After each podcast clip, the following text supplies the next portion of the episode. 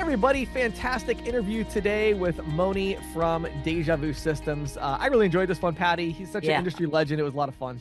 It was a lot of fun. And actually I had forgotten how much of a legend he was, you know, right?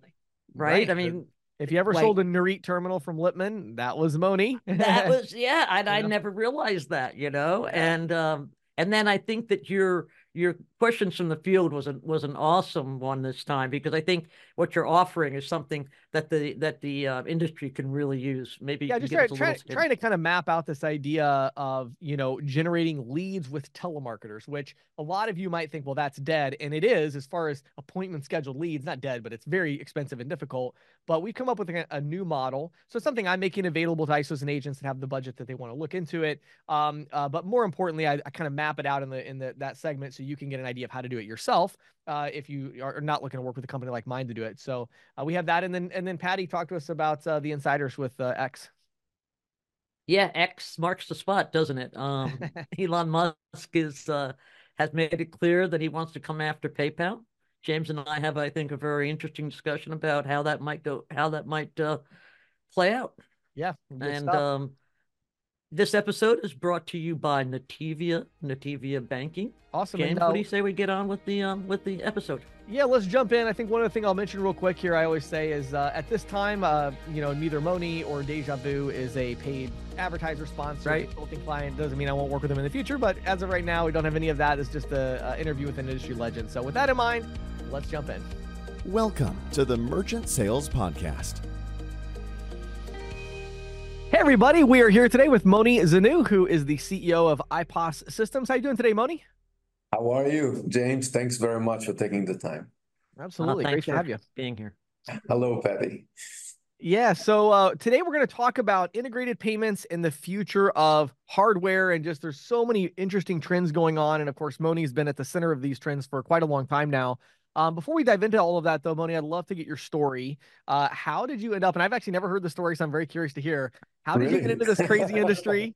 And then how did you end up kind of doing what you're doing now? Okay. All right. So I actually got to the country in 1990. I finished my BA in the university after my army service. I served 5 years in the Israeli army. And I came to America with an idea, with some patented idea in marketing that ended up not exactly what I expected, but through this, I needed a job. I started as a tennis pro just to pass the time. And then I found an ad in the Israeli paper that offered no green card, you know, et cetera. You can go ahead and work. And I became a salesperson. I sold credit card machine and credit card accounts for Peachtree, or that's one of the first reiteration of the ISOs. And then from there, met my wife, went to Israel to get married, got introduced to Lipman, suggested to Lipman to open a division in the United States. They gave me $10,000, 3 months, said, look, do what you can do. Wow. End up, they sold the company for $800 million 14 years later. Right. Moved to Miami for, of course, during this period, I grew my family. And then we moved to Miami for a few years. In Miami, we established Dejavoo. I had a non-compete, which I thought was a blessing, but ended up being a curse, because it's not a good idea not to be employed. And then we got started. So, then I called my executive team from Lipman. They were at Verifone at the time. I said, guys, do you want to join? They said, yes. I said, okay, I'll give you 25% interest in the company. And that's how we started. Michael Grossman, Joe Casella, Lori Pagnozzi, myself, David Benassoulin, my brother-in-law, and my wife, Mira. So we started the business. The kids were under this table in height. And today, they're all grown, past universities. 3 of them work in the company, which I'm very proud of that. And, you know, that's my short story. That's an awesome story. That's an awesome story, Moni. Maybe it's the American dream. Yes, I would say so. I think it's the American dream. I would say so. So when America had a dream, I think I took advantage of it. So hopefully it still have a dream. Yes, absolutely. Well, I love it. That's a fantastic story. You know, it's interesting about that. I actually did not know about your connection with Lipman. So that's super interesting. I didn't realize that that's actually how you got into all of that in the terminal. No, I changed. I'm the founder of Lipman. And so you're like Lipman US. That's where it all started. Lipman US, Lipman Latin America accounted for 140 million out of the 240 million sales that they had when they sold to Verifone. Right, right. And probably most of the profits. Yeah, that's great, man. I love it. That's awesome. Okay, yeah. So as we get into this topic, talking about hardware and the future of the industry with verticalization, I always like to zoom out a little bit because I think it's easy for us in the payments industry to kind of, look internal as, what we think is important. But I'd love to get your thoughts on the small business owner today. So as we think about small business owner USA, what is it that they want from a payment processor? How is that different from, 10 years ago? And what does that mean to you? So honestly, I think to answer this question, one have to think, who's really making the sales in our industry? Is it a pull or is it a push? And I think that it's mostly a push. Because if you think about at least our crowd, the agents, the ISOs, the ISVs, maybe a little less on the ISVs, but they go out there, they get their merchants. Yeah. And then they need to convince them that they should switch to them or use their system or use their product. Right. So I think if it's a push, then the question is, what is the tools that those people will have when they go and try to convince a merchant? So now, does merchant need security? Of course. Does merchants need competitive rate? Yes, but it's all a race to the bottom, and we know it. Right. So we think that the differences are where either the ISOs or the merchants has an edge. And creating the edge, for example, do cash discounting, right? So true cash discount is today what we promote. We patented, whatever, it doesn't matter. Now we're being copied as usual, but it's okay. But we started with custom fee. We started with, with different surcharge program, with convenience fee programs 8-9 years ago. We did for government, we did for private enterprise, we did for, debit and credit and all of those things. So this is one thing that makes a big difference. I think the other difference is that registers today became a more centric offering in the ISO world. 10 years ago, they sold credit card machines and merchant accounts. Today, a lot of them are offering POS systems. And then with that, of course, comes semi-integration. And with that comes sophistication, then added value, features, etc. But at the base of it, if you look at the success of Square and SumUp and Adyen, etc., you see that, or Clover for that matter, you're starting to look at ecosystem that takes A to Z and bring it to the merchant. And my job is to help the ISO compete with this particular offering, right? That alone, they cannot do it as effective as if you have a fintech company like us helping them. So the merchant, is they moving to Android? Absolutely. They love Android. Right. Do they need buy now, pay later? Of course. Do they need merchant loan? Some percentage of them do need it. But what they're going to need in the future is the one question. The second question is, what systems are unique to them right now that we can make a difference? We can create a difference. And so I think what merchants wants is not to pay more than they pay today, save some money if they can save money. And mostly merchants wants to get traction. They want to get increased business, but do they expect, and that's the question, do they expect the credit card processor provider to increase their business? Right. The answer is most likely no. What is our job?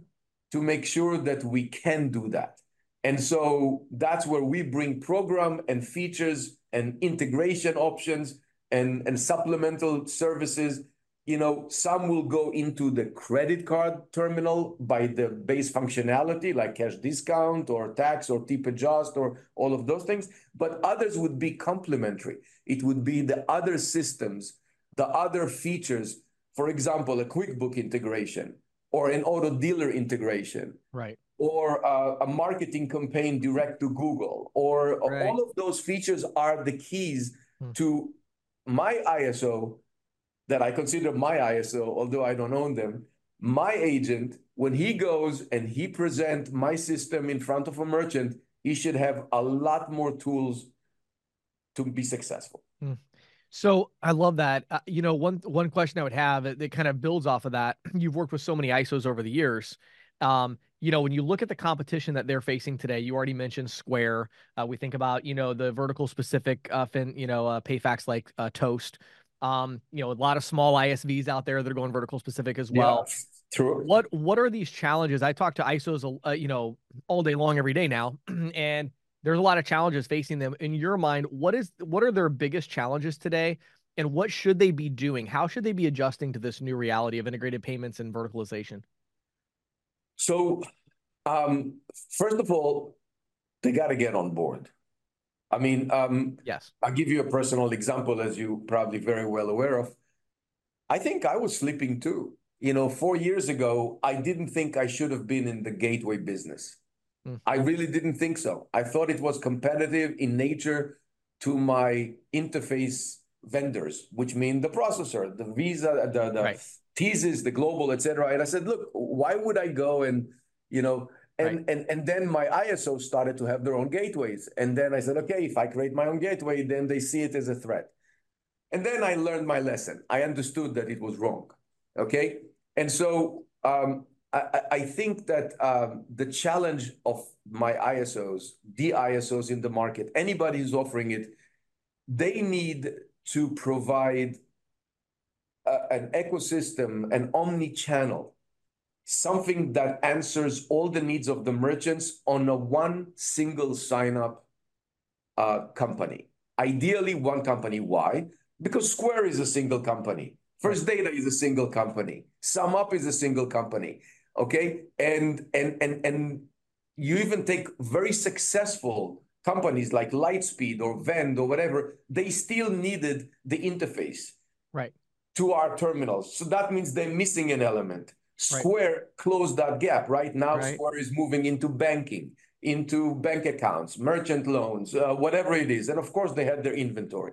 So I think the ISOs truly need to be able to present themselves as, I got it all.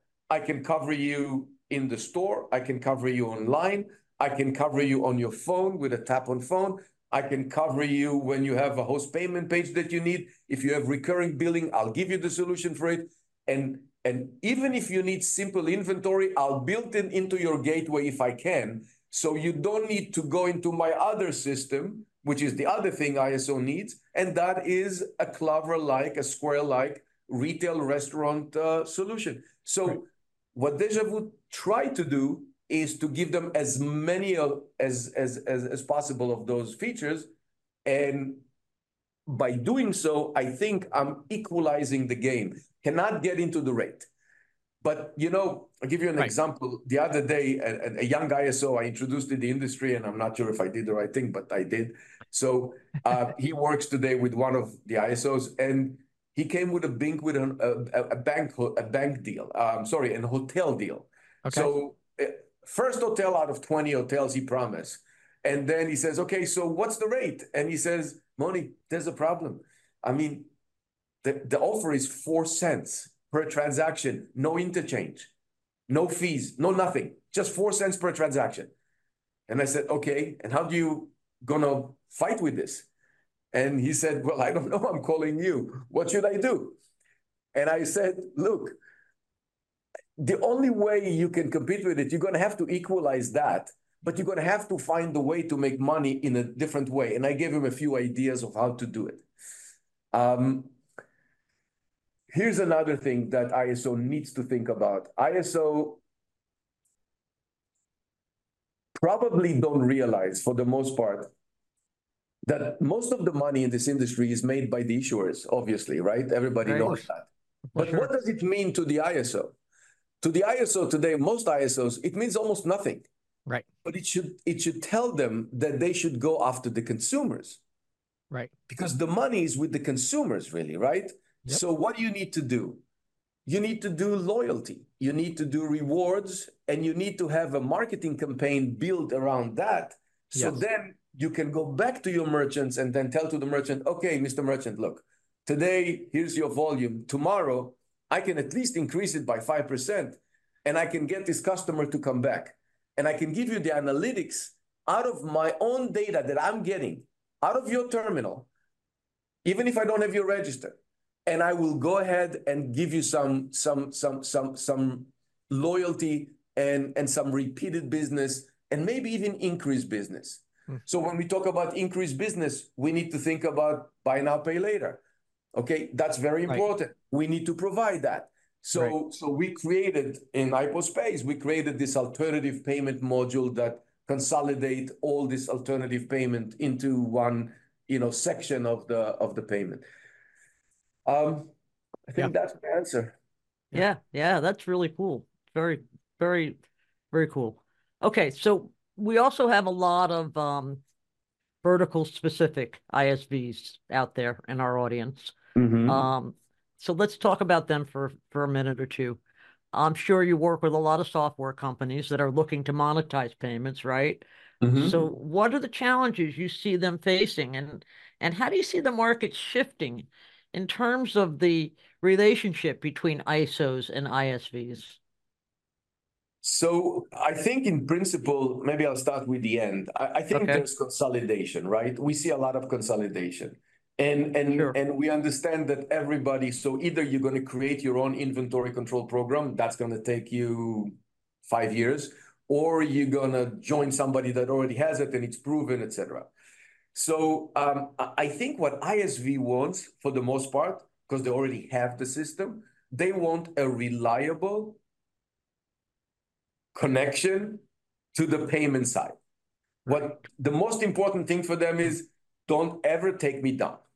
Wow. Right. Leave me up. Make sure that you stay in connection. Make sure that I have somebody to call, that I can support. I can be supported when I have a problem, etc. Mm-hmm. Dejavoo now has over 200,000 spin merchants. That means 200,000 across 400 to 450 different VARs that has chosen our REST API, JSON, XML, SPIN protocol, and is connecting to us 99% through the proxy, through our cloud.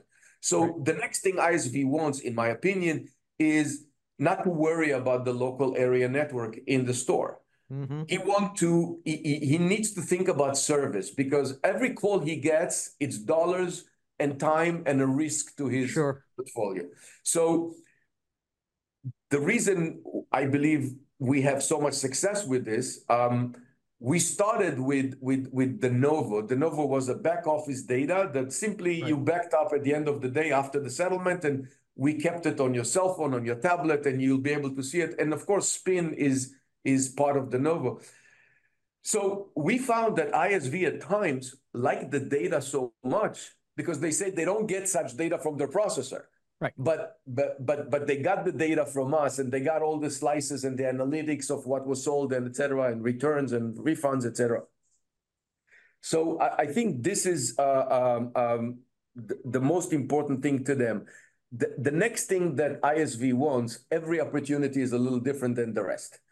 So over the last, I would say, 8-10 years, we've developed now the SPIN protocol with so many webhooks and so many features. And of course, it supports every single function of the terminal as they know it.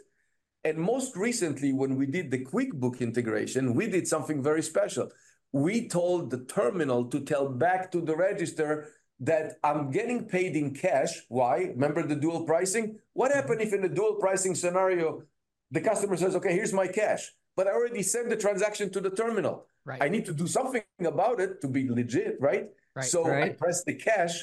We created a SPIN function that goes back into the register and say, expect cash. We didn't finish.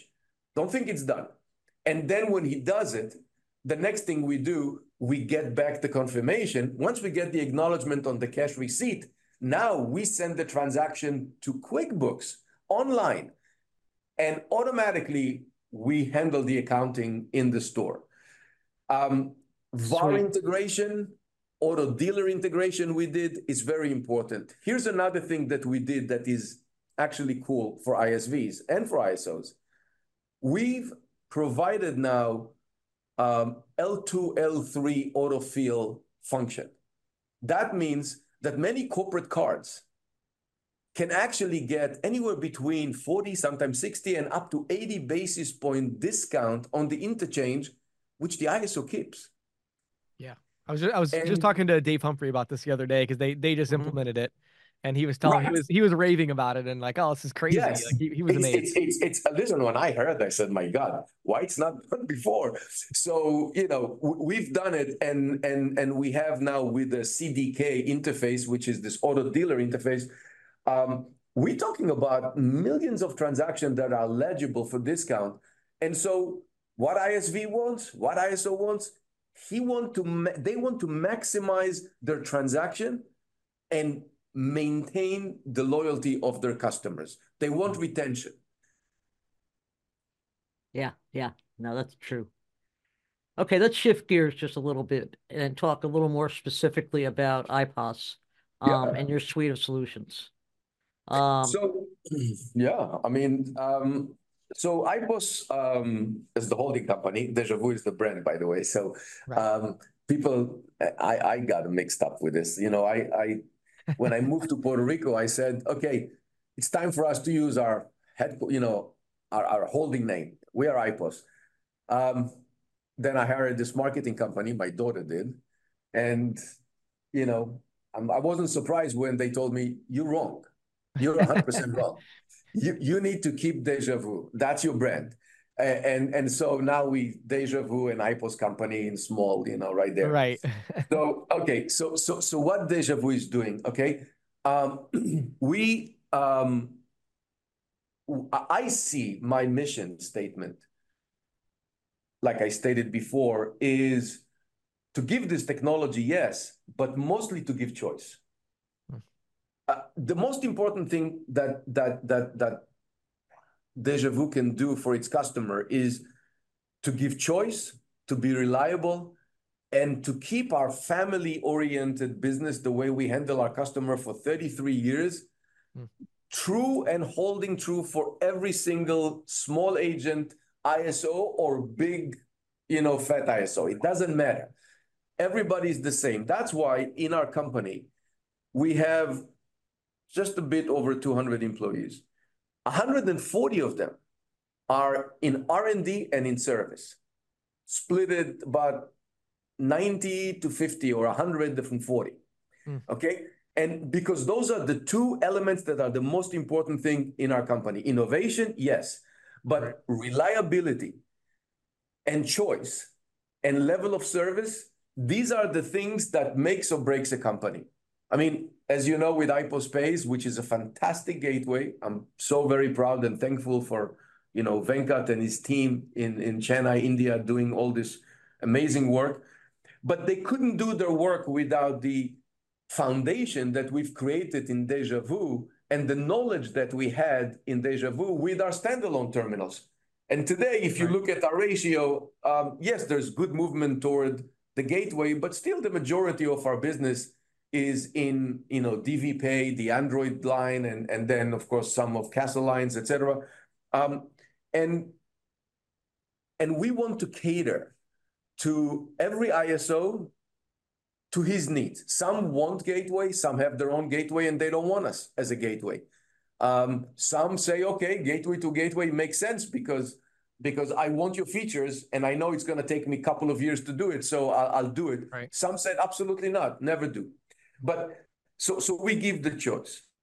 The other thing that I think IPOS will do in the future, and we already started with 2 instances, but we're probably going to move to 3 or 4 new instances of IPOSpace this year, which mean customers that use us, and then said, thank you very much, I'm good. Now let me take it from here, and I cannot pay you $300,000 a month in fees. I better pay you $50,000 in maintenance and move all my portfolio to my instance. I want it behind my PCI. Keep me up with features, you know, but I need to be on my own. So I think we want to be a technology center for the ISOs and for the ISVs. We want to solve the problem. We want to give them solution. Sometimes we come up with idea. Sometimes they come up with idea. Rarely we block one feature from everybody. Sometimes it happens only twice that I can remember. Was very unique. A lot of dollars were paid.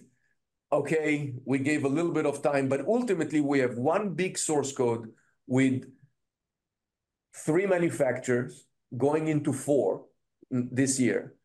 4 different manufacturers, 3 of them are Android. The gateway system, the back office of De Novo, our own DejaPay Pro for the ones that don't want or cannot do their own inventory control, but they need it in order to sell a complete package, and offer this to our market as a solution. And the last thing that we're going to do this year, which is for the first time, we started to deal with the banks. And we normally didn't. I mean, we never did PNC, F&B, B of A. Now we do. So we're in order to do so, the company had to grow. So what do you mean? Corporate government, all kind of standards, ISO standards, you know, you need to go through the motions. So now with more personnel, with a lot more executives, admittedly with my kids coming back from universities and saying, Dad, you don't know what you're doing. I mean, we need to do this a little bit different. You know, but it's true. For example, my daughter came with this notion of, we are a family business. We are very unique in the way we maintain our employees over 20 to 30 years. We almost never let go, never fire. So he says, this is a very emotional, you know, kind of field that we have. It's a very family business. Yeah. And it's not communicated correctly to the market. So what do you do about this emotional connection to your customers? Yeah. Except telling you love them all the time, but they need to feel it somehow. Right. So you know, we rebranded, we did, you know, the website, et cetera, and most importantly, we invest a lot of money in creating the best possible solution and the service of it. Yeah. You know, I have one follow-up question. I know we're about out of time, but I don't know why I didn't include this originally, but one thing I've been asking a lot of people about that you would have a probably unique insight on. So as we look at, again, going back a little bit here, but vertical specific software. Okay. So we think about vertical specific software in the card not present world. You know, it's just taken over, right? I mean, every vertical that's card not present, there's 20 or 30 or 40 different vertical specific software companies with all these unique integrations and features. Yeah. And I think one of the big reasons for that is that the barrier became really low, right? If you want to develop a new software, it's not that hard anymore. You hire 3 developers, you give them 6 months, you've got an MVP. But now as we see that shifting to card present, which hasn't been quite, you know, there's a lot of card present verticals that don't have a ton of specific solutions out there, largely because of certification of hardware and these barriers of like, how do I get my, I've got my web app, but I need to get it into a physical location device without having to spend a year getting EMV certified and certification with the processor and et cetera, et cetera, et cetera. So where do you see this going? Because I'm sure you're thinking about this a lot because your solution seems kind of ideally positioned for that trend. What are your thoughts on that? So you're right. I mean, there's a lot of verticals. So the first thing is, for time to market, they need a simple API for interface for payment to get going. Okay, that's good. So that is important. But I'm not sure that you're right about the 6 months. I mean, it takes a little bit of time. But what you need to do is, no matter what you do, you need to give the integrator multiple payment option that even the one that he doesn't think about today. For example, when you have a web developer that developed this great app, and it's on, let's say, iOS or Android, okay? Or even, I was at NRF this month, this week, I just came back, and I went to those integrators, the Sunmi and you know, the Bluebird and the Samsungs and their beautiful registers and beautiful solution. You know how many of them came to me and says, hey, we got the NFC here now on the screen. And I said, okay, so where's the insertion? He says, no, we got the NFC. Soft pause. So they think tap on phone. So just imagine this insurance company that has this application and 1,000 agents, and you have the best, you know, the best possible insurance program, and it's great and it's working, and you go door to door and you sell terms or life insurance or whatever it is, and then you want to take payment, you don't have a space for your credit card machine, you need to do it on your phone. Right. So integrators want to have that flexibility. Right. So I think this is where we can make a difference to them in providing them, and always think about the next thing in payment, the next thing that is going to make a possibility of, think about a restaurant that has already all set up. They have their system, they have everything. And all they need to do now is they want to extend 5 more stations because they're growing. And all they need really, they need their phone of their waiters to become a tap machines, and the rest they can already handle in their application. So that knowledge with the ISVs that this is available, I think is what we at least see ourselves as responsible to do. And the most important thing is, perhaps that's something that I want to make sure that I don't forget to tell you, is that, and it goes back to that gateway.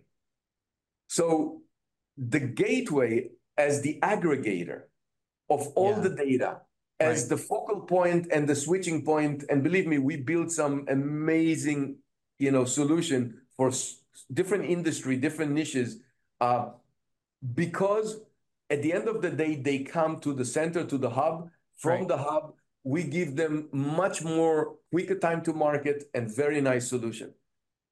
Got it. Yeah, that makes a lot of sense. I like that. So basically, it's omni-channel. You got that kind of almost hub and spoke model. You know, the hub being the gateway. It has to be that way. It has to be that way. And then if they don't do it through iPOS, they do it through their own gateway. And if they're not doing it through their gateway, they're going to Rapid Connect or they're going to somebody else. Doesn't matter. Somebody else is going to do it, because ultimately the transaction is good to be handled on the cloud. Right. Could be managed, it could be voided, it could be refunded, it could be manipulated, it could be sent. I mean, I'm thriving to get a marketing plan for my customers. I want them to go after the consumers. I want to bring the consumer data to the gateway, of course, secure and tokenized, but then go back, because this is what we did in the NRF show. We introduced for the first time quietly Dejavoo Extra. Dave may talk to you about that because he loves it. Yeah. So Dejavoo Extra is a loyalty program from Europe that I adopted and brought. I put it on our tap on phone and I put it on the terminals. Okay. And it sounds fantastic to do loyalty, whatever, but then when you go behind the scene into the merchant portal and you look at the analytics that the data is creating and the campaign that we can build to bring the merchant. This, you know how much they charge? They can charge as much as $500 per merchant. Right. So, you know, here's ISOs, ISVs. You sell, you know, credit card processing. You make $80, $100, $200 a month. But there's an opportunity to make a lot more and be more dependable, right, you know, if you bring more value. I love it. Well, Moni, I'm sure we could, Patty and I could, you know, serve up another 50 questions here, but we better cut it off here. But before we end, and I really appreciate your time and your insights. It's been fantastic. I want to make sure our audience knows where to go to learn more. So for those that are ISOs or ISVs, they just want to learn more about working with you and your team, where would you send them? Dejavoosystems.com or IPOSsystems.com, both works in this case. And then if an email needs to be sent by somebody with query, sales@dejavoosystems.com. Excellent. Moni, thank you so much again for your time and your insights. Really appreciate it, and wishing you great success in 2024. Thank you, Patty and James, and thanks for the opportunity to actually share my vision with you. This episode is brought to you by Nativia Banking. If you are not already familiar with what Nativia has to offer, head over to nativia.com/banking, and you can learn about their banking services, or head over to nativia.com/ISO. So nativia.com/ISO. And you can learn a little bit more about the programs they have available for ISO so that you can sell banking services and other services in order to build margin in your portfolio. Change the whole nature of your sales process, really, James. I mean, absolutely. When you can start selling banking services, that's one of the things I think is really cool about this industry right now. I love it. All right, let's dive back into the episode. This is Questions from the Field, brought to you by CCSalesPro.com, the leader in merchant sales training and technology. And now, here is Questions from the Field with James Shepard. So, Patty, one of the things I loved from our interview with Moni that really stood out to me, I love his concept of push versus pull. Yeah, I mean, we haven't talked about that much on the podcast. Well, and I actually think it's a huge misconception people have about the ISV that is really interesting, and Moni kind of alluded to this. But, you know, the idea, I think, for a lot of ISOs is they think, you know, well, for the ISOs, it's all push, right? We have to sell people. Right. ISVs, they just build a great solution, and then everybody just flocks to them. Right. No, that's not true. That's not the way it happens. At all, okay? They're lucky if they get their cousin. Right. It's just two sides of the same coin. The ISOs have struggled because they're good at pushing, but they don't have any solutions to sell. Right. The ISVs are struggling because they have great solutions to sell, but they don't know how to push. Right. So, you know, two sides of the same coin. And so I thought it would take a minute today to talk about a really interesting program that I've started doing. So, I've been working with my consulting clients for a long time, and in a lot of ways that people don't know or understand kind of behind the scenes. But one of the things I've done is I've actually built up a really strong relationship and a you know, level of control with a call center that specializes in payment processing and generating you know, leads. But what we've done is we go out there and we push education. And I talk about this concept a lot, but I've just in the last month, I've really started kind of commercializing it and working with companies on a you know, long-term basis to really set them up with this. And so the idea being, you know, you can work with a company like mine, or you can implement the strategy on your own. But the idea is, you know, think about how you're going to educate, like, your particular vertical you want to go after. You're going to create an ebook or a podcast or whatever. Then you can get telemarketers to reach out to those businesses and say, hey, the reason I'm calling you today is we wanted to just, well, we created a new ebook called 5 Challenges Hair Salons Are Facing in 2024. And you call every hair salon in America and say, can we send you this ebook? And then they say, sure. And you're like, okay, great. And then I tell you what we'll do. We'll have one of our representatives stop by with a printed version of it. It's a little pamphlet. And they're just going to hand it to you and, you know, shake your hand and get to meet you. That's an awesome idea, James. I mean, I'm surprised somebody hasn't thought about this before. Yeah. Because so, I mean, I've been doing it. It's kind of what you've been doing with some of your clients, but it's even with my own broader. Even with my own companies. And I really had the relationship with the call center primarily for my own companies, you know, to do things. Especially CC storage, I would imagine. Yes, absolutely. And so we started, you know, doing this, and, you know, we're getting 250 leads a week for CC storage right now. Wow. Which is pretty insane. And so anyway, all that to say, if there's people out there, you know, if you've got a budget of, let's say, $10,000 a month or more that you're looking to put into marketing lead generation, feel free to reach out to me directly. I'd be glad to jump on a Zoom and discuss. I don't know if we'll have too much capacity for another couple of months, but if you reach out now, we can start that conversation. There's usually a bit that goes into it, because before we can start calling, we have to usually create an ebook, or I have to make some kind of campaign, or, you know, we help you launch a podcast or whatever. So if you're interested in that, just reach out to James at ccsalespro.com, and my team will work to set up a Zoom with you. But it's something I'm really excited about that we've been seeing a lot of success with. Oh, I think that'll be awesome, James. I've seen some of the stuff that you've done for some of your clients, and I think if you just, like, expand that out. Yeah, it's exciting. We're kind of scaling it up, which is going to be pretty interesting. I think so, too. I think scaling it up is the way to go. This is the Insider's Report with Patty Murphy, brought to you by The Green Sheet. For nearly 40 years, The Green Sheet has been the go-to source for news, analysis, and educational tools that empower and connect payments professionals. If you're not reading The Green Sheet already, check it out on the web today at www.greensheet.com. Well, you know, James, as I reported last fall, Elon Musk is coming after PayPal. Yes. Banks and credit unions, too. Right. In a January 9 message posted to Musk's social media platform, X, formerly known as Twitter. I'm not sure how much longer we have to do that formerly known as Twitter thing. Well, probably until he renames the app X. That's probably it. Yeah. It drives me nuts. I'm always like on my phone, scroll, you know, I pull down to find the thing and I type X and it never comes up. It never comes up. It's Twitter stuff. I know. You're like, I know. But whatever. But so, you know, the Syrian entrepreneur, you know, confirmed what many had suspected since he purchased the platform.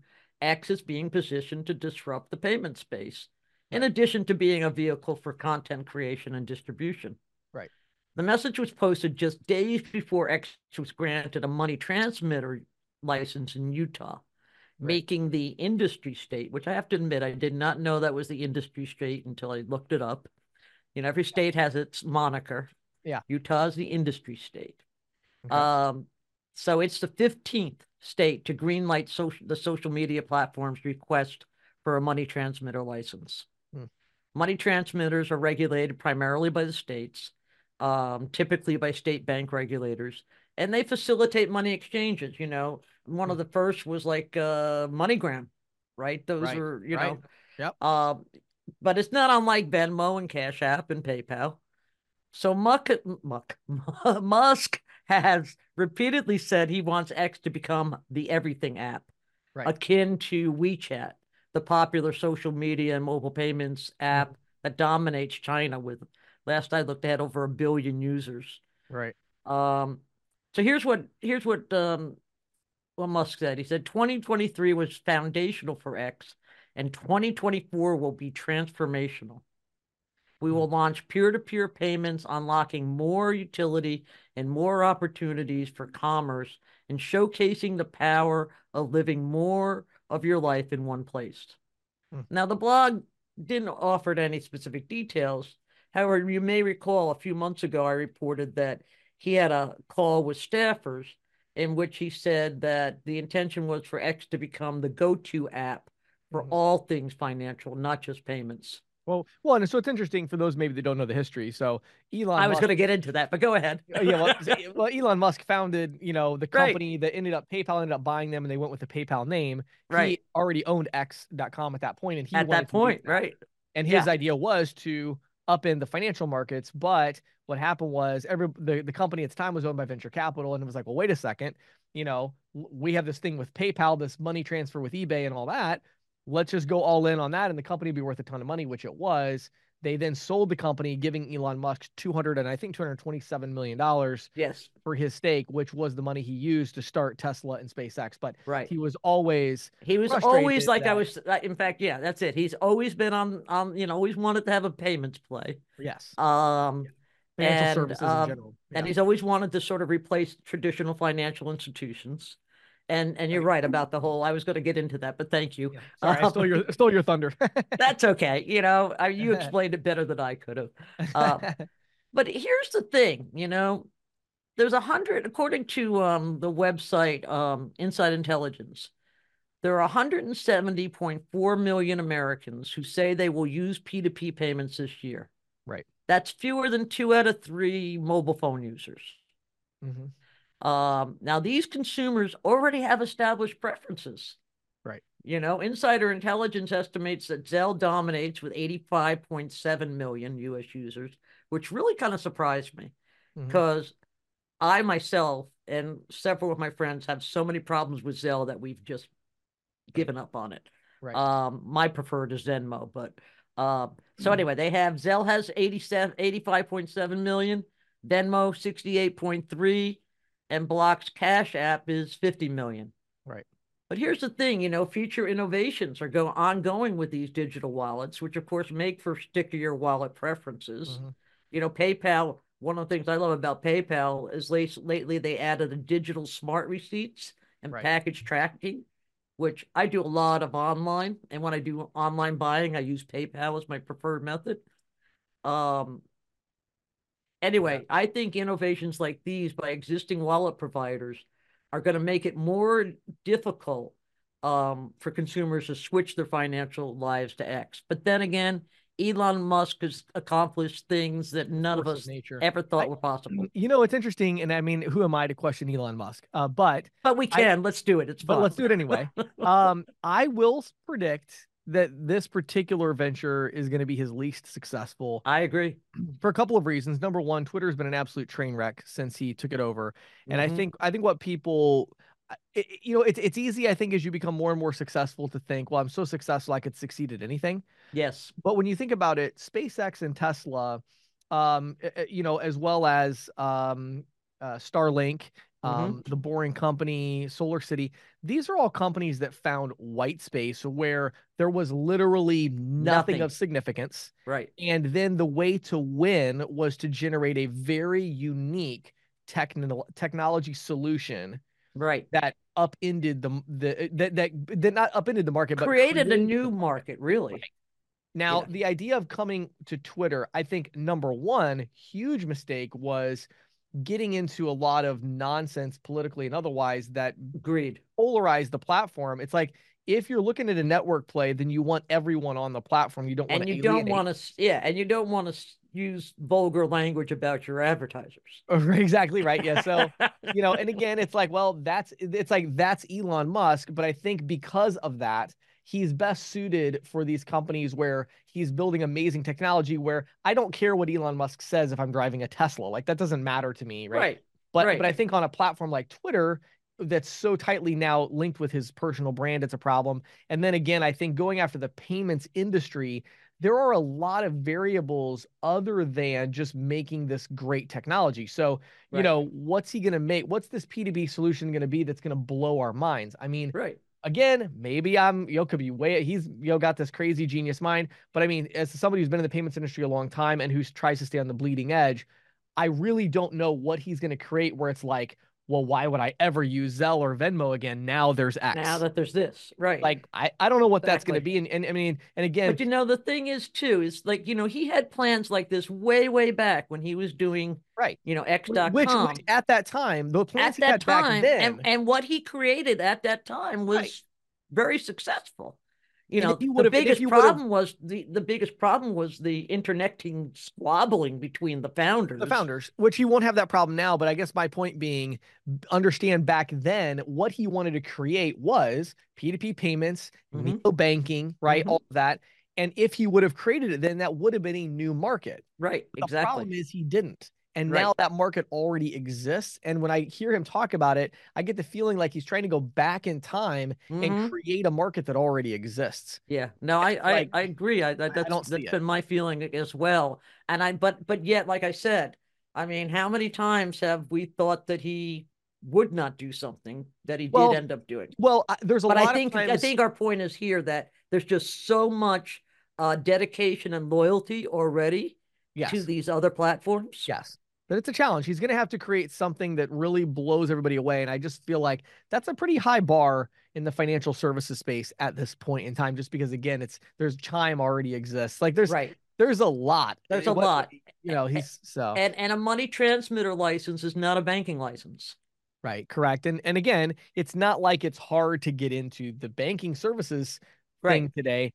But that's kind of the point. It's not hard to get into it. So unlike it was with the automotive industry back. I really hope and I believe that at some point in the next decade, I really hope and believe that Elon is going to realize that what he's trying to do with Twitter is trivial relative to his other pursuits. I mean, that's what his brother has been saying that. And of course, they just came out with a new biography, which is fantastic if you haven't read it. I was reading some excerpts. Walter Isaacson. I just read it. And it's like, why did he do that? You know, so I hope that he'll realize and shift his attention back to sending people to Mars and you know, trying to solve the electric car thing. And, you know, like that stuff. And like, I love the internet service. Starlink is like fantastic. It's an amazing idea. So he has so many really cool, innovative things that are changing humanity. Right. And I hope that eventually this whole Twitter thing he'll realize how trivial that is relative to the other things he's doing. Yeah. But I think the Twitter thing more than anything else just appeals to his ego. Well, of course it does. And you know, he's kind of like Donald Trump that way. I mean, hey, I have this platform. I can say whatever I want to say. And yeah, it's interesting. A lot of, I think, psychological things play into that. Yeah. And again, I think in his mind, there's this genuine thing of preserving free speech, which certainly is a valid pursuit, but I'm not sure that he's best positioned to accomplish that objective. No, so no. Anyway, but yeah. But anyway, that's beside the point. With all that being said, you know, let's see, are me and Patty going to be wrong, or is Elon Musk going to be wrong? Well, gee, I don't know, man. Chance that we're wrong. So let's keep an eye on Elon and see what he's doing. I'm going to keep on this one. Like I said, I mean, the last time he reported on this, he had 12 money transmitter licensees. He's up to 15. Right. But he's saying he's going to launch this year, and that's going to, you know. And he was going to launch self-driving cars 8 years ago, I think, or 7. So, yeah. We'll see. We'll see. Thanks, Patty. Thanks, James. Thank you for listening to the Merchant Sales Podcast.